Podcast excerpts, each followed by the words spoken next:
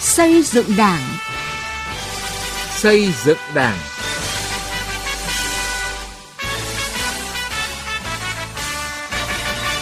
Thưa quý vị, thưa các bạn, chương trình xây dựng Đảng hôm nay xin chuyển đến quý vị và các bạn những nội dung vai trò của tổ chức Đảng và đảng viên đối với hoạt động của doanh nghiệp.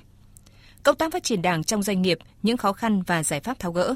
Tỉnh ủy Yên Bái với ngày cuối tuần cùng dân lan tỏa niềm hạnh phúc. Từ nghị quyết đến cuộc sống.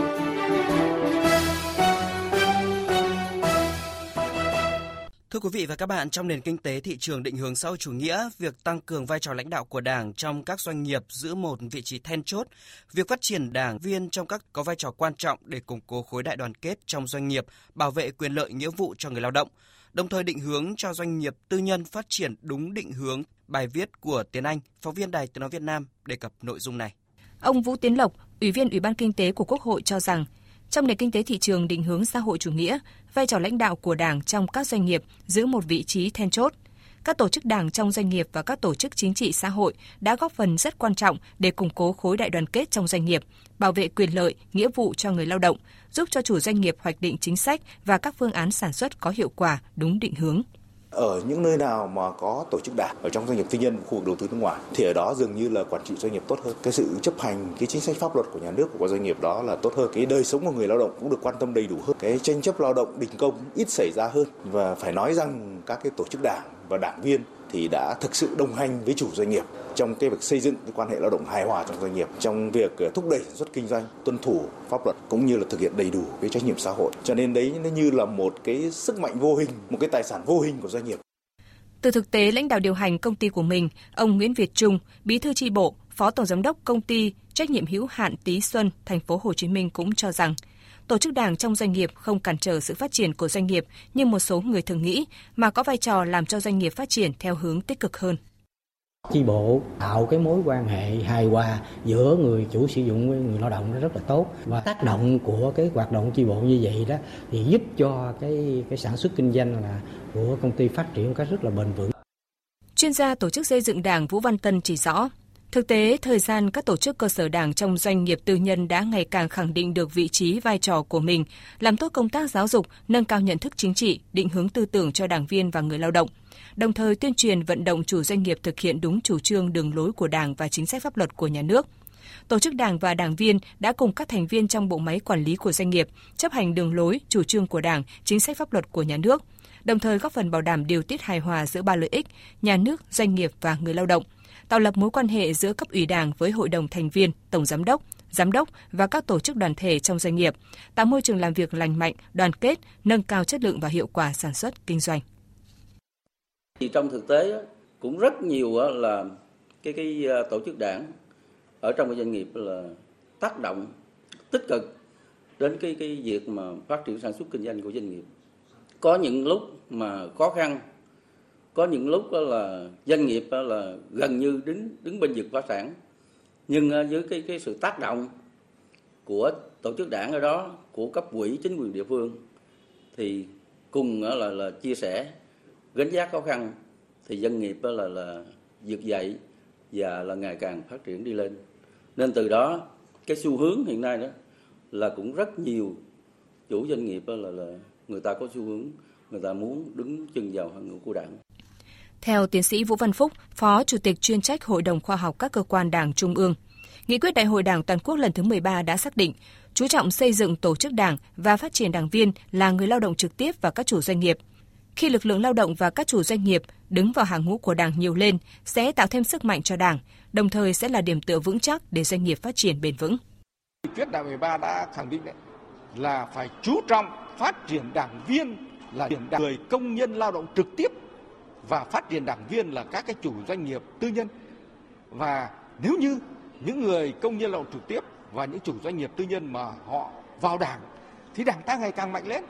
và doanh nghiệp sẽ có cái sự lãnh đạo trực tiếp của tổ chức cơ sở đảng và đảng viên ở trong đó, thì doanh nghiệp sẽ mạnh lên. Doanh nghiệp sẽ thực hiện đúng được cái chủ trương đường lối của đảng về phát triển kinh tế xã hội và doanh nghiệp sẽ đảm bảo được cái lợi ích của người lao động. Phát triển Đảng trong doanh nghiệp tư nhân là một chủ trương lớn của Đảng và Nhà nước. Để chủ trương này đi vào cuộc sống, rất cần sự vào cuộc quyết liệt và có trách nhiệm của cấp ủy các cấp.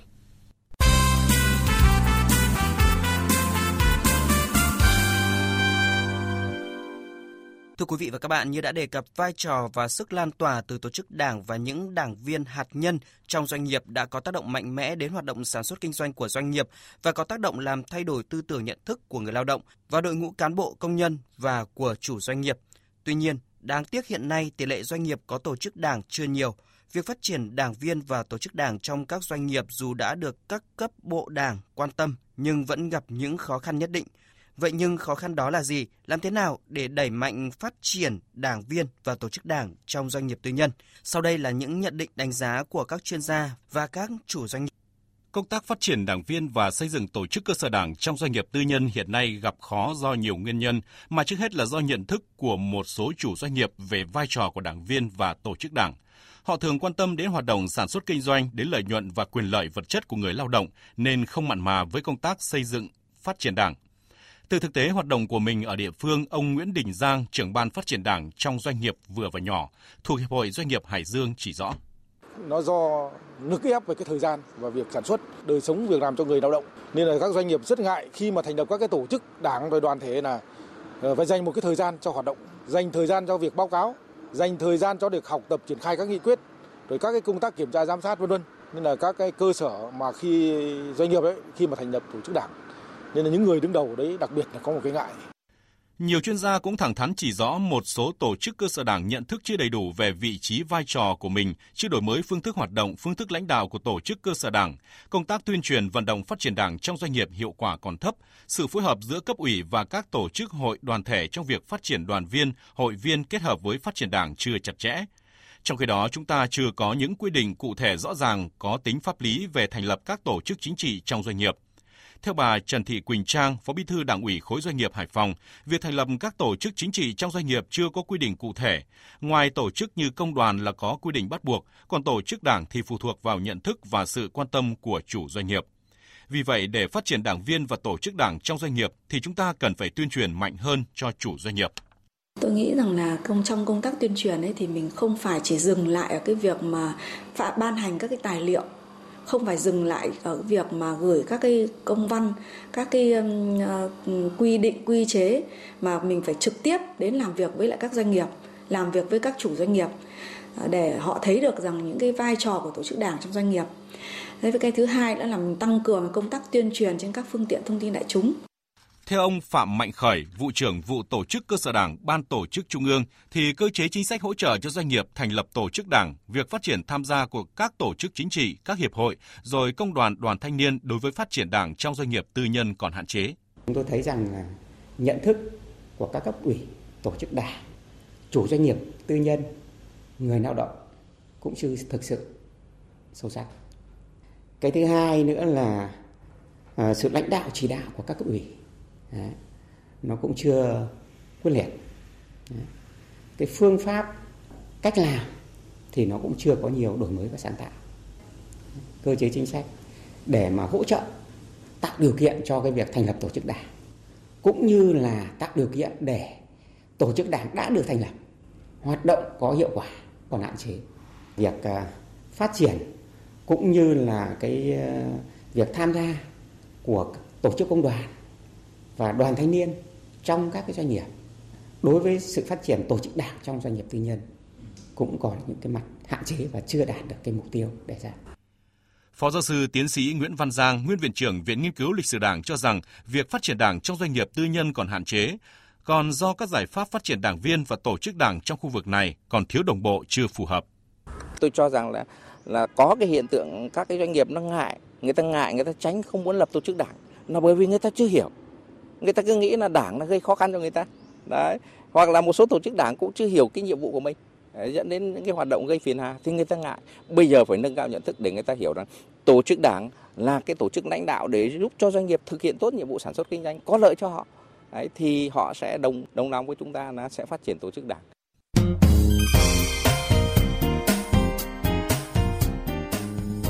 Thưa quý vị và các bạn, từ mô hình dân vận ở huyện Mù Cang Trải vào năm 2019. Đến nay, ngày cuối tuần cùng dân đã lan tỏa khắp các địa phương và được tỉnh ủy Yên Bái đưa vào kế hoạch thực hiện cho từng năm và cả giai đoạn 5 năm 2021-2025. Sau 3 năm triển khai thực hiện, chương trình này đã mang lại nhiều kết quả, lan tỏa niềm hạnh phúc, niềm tin trong nhân dân và thêm quyết tâm cho đội ngũ cán bộ từ tỉnh đến cơ sở hoàn thành tốt nhiệm vụ. Phóng sự của Thừa Xuân, phóng viên Đài tiếng nói Việt Nam thường trú khu vực Tây Bắc. Những ngày này, bà con xã Hồng Ca, huyện Trấn Yên, tỉnh Yên Bái đang tất bật phấn khởi vận chuyển giống, săn gặt đất đồi, quốc hố, đào rãnh để trồng vụ che măng bắt độ mới đây là một trong những cây trồng trọng điểm đem lại hiệu quả kinh tế của xã và huyện Trấn Yên. Giống như nhiều gia đình khác ở thôn Nam Hồng, nhà anh Lương Đình Khương đã chuyển đổi diện tích đất trồng các loại cây kém hiệu quả sang trồng măng bắt độ. Vụ này, anh trồng 10 hecta. Tuy gia đình neo người, nhưng nhờ có đội ngũ cán bộ tỉnh, huyện giúp vận chuyển giống, quốc đất, hướng dẫn kỹ thuật, công việc được hoàn thành nhanh chóng. Nhìn bí thư tỉnh ủy Yên Bái Đỗ Đức Duy hang say quốc đất trên nương, cả nhà anh Khương thấy thật hạnh phúc được tiếp thêm động lực to lớn để đầu tư mở rộng sản xuất, tiến tới làm giàu. Mọi năm mọi ngày thì toàn gia đình tự lao động lấy, thế nên là được các bác ở từ địa phương này trên này ở dưới như này quan tâm đến là mấy vợ chồng em cùng toàn thể gia đình rất là vui mừng, rất phấn khởi anh ạ. Được các bác quan tâm đến thế này thì bọn em sẽ phải cố gắng nữa và sang năm có thể bọn em sẽ làm thêm. Đối với các đảng viên tri bộ thôn Khuôn Bổ, nơi có gần 100% đồng bào dân tộc Mông ở xã Hồng Ca, huyện Trấn Yên, đợt sinh hoạt định kỳ triển khai các nội dung nhiệm vụ tháng 4 và quý 2 này thật sự khí thế sôi nổi và ý nghĩa khi được đồng chí Bí thư tỉnh ủy Yên Bái cùng các lãnh đạo tỉnh, huyện đến dự cùng. Nhiều công việc còn khó khăn vướng mắc chưa rõ đã được làm rõ và có phương hướng giải quyết cụ thể, nhất là các nội dung phần việc trong thực hiện 10 tiêu chí thôn nông thôn mới kiểu mẫu. Bí thư chi bộ thôn Khuôn Bổ Tráng Thị Nhà cho biết, đây không phải là niềm vui riêng của 11 đảng viên chi bộ mà là của toàn bộ 80 hộ dân trong thôn. Qua cái đợt sinh hoạt này thì các anh em cũng cảm thấy là tiếp thu được nhiều cái ý kiến các đồng chí vào thì đóng góp một số cái phương hướng nhiệm vụ mà các đồng chí đưa ra thì à, anh em cũng cố gắng để hoàn thành tốt trong thời gian tới. Bà Lâm Thị Liên ở thôn Yên Thành, xã Hưng Thịnh, huyện Trấn Yên có hoàn cảnh đặc biệt khó khăn. Sau cái chết của cậu con trai 17 tuổi vì tai nạn giao thông, chồng bà Liên vì thế thêm đau ốm, nằm liệt 4 năm rồi cũng qua đời. Bà Liên cũng thường xuyên đau ốm, Đứa con gái duy nhất giờ đã đi lấy chồng, cuộc sống còn khó khăn. Trước thực tế khó khăn của bà Liên, từ nguồn vốn hỗ trợ ít ỏi để mua xi măng, sắt thép, đều đặn cứ vào những ngày cuối tuần là các tổ chức đoàn thể như Hội cựu chiến binh, Phụ nữ, Dân quân, Thanh niên, Mặt trận Tổ quốc lại lên thôn Yên Thành cùng bà con đóng góp công, góp của để xây nhà cho bà Liên. Sau vài tuần, căn nhà cấp 4 khang trang trị giá hơn 100 triệu đồng đã được hoàn thành. Bà Liên xúc động nói: được các ờ, ban ngành đoàn thể thôn bản các bà con cũng đùm bạc nhà hảo tâm giúp đỡ thì là đêm không bị mưa dột ngủ không phải no. Gia đình rất phấn khởi luôn luôn biết ơn. Là xã còn nhiều khó khăn. Vào ngày cuối tuần, xã Hưng Thịnh đều giao những phần việc cụ thể để các tổ chức đoàn thể và cán bộ, đảng viên giúp đỡ những hộ gia đình còn khó khăn. Ông Nguyễn Minh Thanh, Bí thư Đảng ủy xã Hưng Thịnh, huyện Trấn Yên cho biết, ngày cuối tuần cùng dân đã tạo sự gắn bó, chia sẻ giữa người dân và cán bộ, giúp địa phương nắm được tâm tư, nguyện vọng của người dân, những khó khăn thực tế của cơ sở. Từ đó chính quyền rút ra được kinh nghiệm để lãnh đạo, chỉ đạo phù hợp hơn, sát với thực tế hơn. Ngày cuối tuần cùng dân còn giúp bộ mặt nông thôn của xã cũng nhiều thay đổi khi đường làng được trồng hoa, có điện thắp sáng, vệ sinh môi trường đảm bảo, bà con dân bản cũng đoàn kết và chia sẻ với nhau hơn. Trong cái hai năm thực hiện thì xã An Thịnh đã đạt được 4 thôn là thôn nông thôn mới kiểu mẫu năm 22 rồi sẽ tiếp tục xây dựng cái chỉ số là thôn thông minh để giúp đỡ các thôn đấy hướng dẫn cài đặt về sổ khám sức khỏe điện tử, lắp camera an ninh rồi giúp đỡ một số hợp tác xã và một số hộ gia đình có mô hình sản xuất rau sạch về cây quả có múi về đặc sản gà mông đen để đưa lên sản giao dịch giúp trong cái công tác xây dựng chuyển đổi số xã Thịnh hiệu quả đảm bảo đúng với tiêu chí xây dựng nông thôn mới nâng cao trong thời gian tới. Từ mô hình dân vận khéo ở huyện Mù Căng Chải Đến nay, ngày cuối tuần cùng dân và doanh nghiệp ở Yên Bái đã trở thành mô hình dân vận điển hình, lan tỏa rộng khắp, đảm bảo tính bền vững và không phô trương hình thức được đông đảo người dân ghi nhận. Đây là một trong những hoạt động thiết thực góp phần thực hiện thắng lợi nghị quyết Đại hội Đảng bộ tỉnh Yên Bái lần thứ 19, nhiệm kỳ 2020-2025 về nâng cao chỉ số hạnh phúc của người dân tăng 15% so với năm 2020. Đến đây, thời lượng dành cho chương trình Xây dựng Đảng đã hết. Cảm ơn quý vị và các bạn đã chú ý theo dõi. Xin chào và hẹn gặp lại quý vị và các bạn trong các chương trình sau.